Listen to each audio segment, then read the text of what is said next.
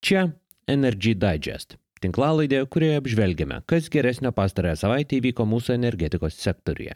Baigėsi 37-oji 2020 m. savaitė. Iš geresnių savaitės naujienų.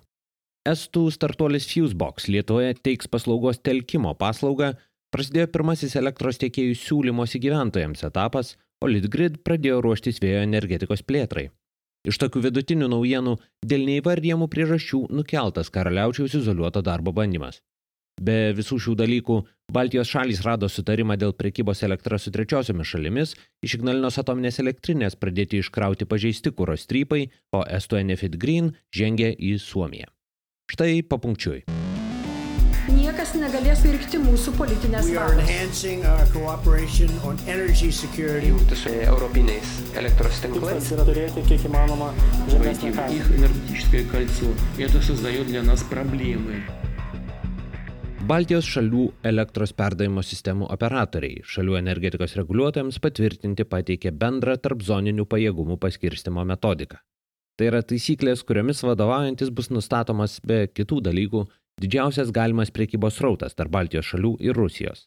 Juose numatoma, kad priekyba Lietuvos ir Baltarusijos elektros jungtimis po Astravo atominės elektrinės starto nebevyks. Šios linijos pašalinamos skaičiavimuose bendrą elektros linijų pralaidumą su Baltarusija ir Centrinė Rusija, sumažinant iki 62 procentų. Taip pat priekybai liks užverta Estijos ir Rusijos siena. Priekyba su Rusija vyks tik per Latvijos, Rusijos ir Lietuvos karaliaučiaus pjūvius.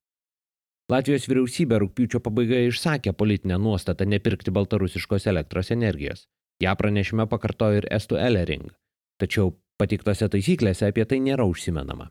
Elektros kilmės sertifikatų sistemos pageidavo Lietuva, siekdama rasti galimybę atskirti per Rusiją bandomą reeksportuoti baltarusišką elektros energiją. Lietuvos pusė pageidavo, kad naujoji metodika įsigaliotų tik tokią sistemą įdėgus. Anot Estijos perdavimo sistemos operatorės ši sistema nėra pateiktų svarstyti taisyklių objektas.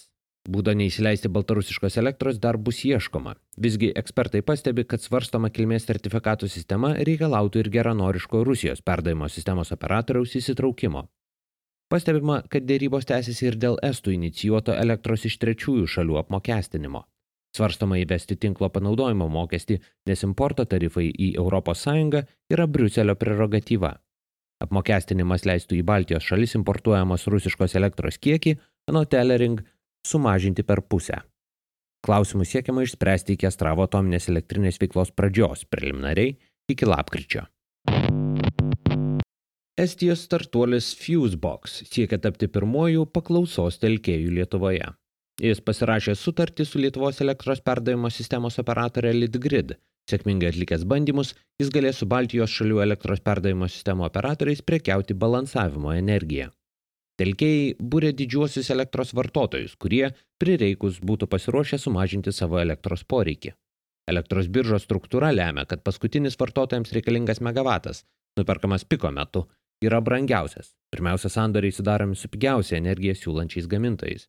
Todėl kartais pigiau sumokėti ne už elektros energiją, o stambiam elektros vartotojui, kad šis tam tikrų metų jos nesuvartotų ar elektrą suvartotų vėliau. 2018 metais į Fusebox investavo Contrarian Ventures valdomas Lietuvos energijos, dabar Ignitis grupės, išmaniosios energetikos rizikos kapitalo fondas. Šį rūpjūtį Ignitis su Estų bendrovė pasirašė susitarimą, pagal kurį ji tapo už balansą atsakinga šalimi prieš perdavimo sistemos operatorių. Taip buvo sudarytos sąlygos startuoliui teikti tinklo balansavimo paslaugas.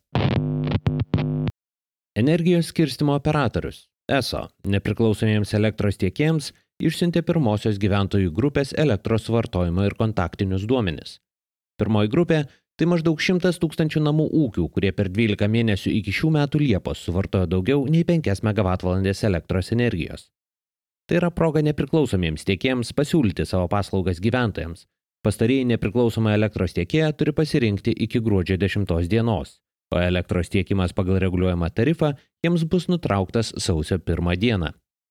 Antrąją bangą į rinką bus išstumiami daugiau nei 2 MWh elektros per metus suvartojantis gyventojai. Trečiąją bangą tai bus atliktas su visais likusiais vartotojais. Šios bangos vyks tuo pačiu metu 2021 ir 2022 metais. Rinktis elektros tiekėją galima ir nesulaukus savo eilės. Visgi dalies nepriklausomų tiekėjų pasiūlymų patrauklumą tikėtina sumažino metų viduryje sumažinti visuomeninio tiekėjo tarifai. Ignalinos atominės elektrinės laikinoje brandolinio kūro saugykloje pastatytas pirmasis konteineris su pažeistu brandoliniu kūru. Tai reaktoriuje ar saugojimo metu deformuotos ar pažeistos brandolinio kūro rinklės. Joms reikia specialių plieninių krepšių, kuriuose jos būtų pakraunamos į saugojimo konteinerius. Iš viso pirmajame bloke yra 182, antrajame 185 tokios rinklės. Visas pažeistas kūras užims 22 konteinerius iš 190. Nepažeistas pirmojo bloko kūras buvo iškrautas rūpjūčio viduryje. Visą kūrą iš abiejų reaktorių išvežti planuojama iki 2022 metų pabaigos. Litgrid skelbia pradėjęs ruoštis prie Lietuvos energetikos sistemos prijungti jūrinio vėjo jėgainės. Bendrovė 2021 metais suplanavo atlikti jūrinio vėjo integracijos įgyvendinimo studiją ir priimti sprendimą dėl teritorijų planavimo. 2022 metais ketinama atlikti elektros perdavimo linijos trasos studiją. 2023 tikimasi atlikti jūros dugno tyrimą ir parengti techninės specifikacijas rangos darbų pirkimui bei teritorijų planavimo dokumentus. Visiems parengiamiesiems darbams atlikti bus reikalingi 6 milijonai eurų. Investuoti į vėjo energetiką jūroje ketina Ignitis grupė ir koncernas Achemos grupė.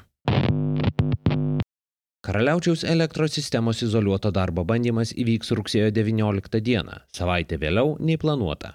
Apie tai Lietuvos perdavimo sistemos operatorė Litgrid informavo Rusijos perdavimo sistemos operatorė. Tai nėra pirmas toks bandymas Karaliaučiaus rytyje. Pernai gegužės pabaigoje buvo surinktas 72 valandas trukęs bandymas.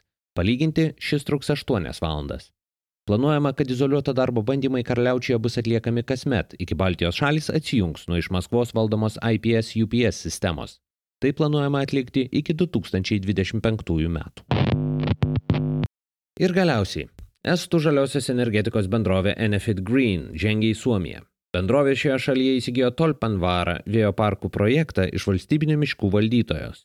2018 metais pradėto ir dabar užbaigto sandorio suma neskelbiama. Parke gali būti įrengta iki 22 vėjo turbinų, o bendra jų gale gali siekti 100 MW. Enefit Green vadovas užsiminė, kad įmonė ieško stambių elektros vartotojų, kuriuos galėtų sudominti ilgalaikė energijos pirkimo sutartis. Šiam kartui tiek. Jei tinklalaidė jums pasirodė įdomi, prenumeruokite. Energy Digest rasite bet kurioje podcastų programėlėje. Papasakokite apie tinklalaidę draugams, bendradarbiams ir pažįstamiems. Galbūt jiems energetikos naujienos taip pat bus įdomios. Šis podcastas kuriamas to paties pavadinimo naujienlaiškio pagrindu. Jei mėgstate naujienas ir skaityti, o ne tik jų klausytis, laidos aprašyme rasite nuorodą, kurią sekdami galėsite užsprenumeruoti naujienlaiškį. Kaip be ne viskas šiame gyvenime, Energy Digest ilgainiui atsiduria socialiniuose tinkluose. Prašymę rasite visas navigacijai reikalingas nuorodas. Taip pat ir į Patreon platformą, kurioje galite tapti tinklalaidės remėjais. Ačiū, kad klausėtės. Su jumis buvau aš, Naglis Navakas.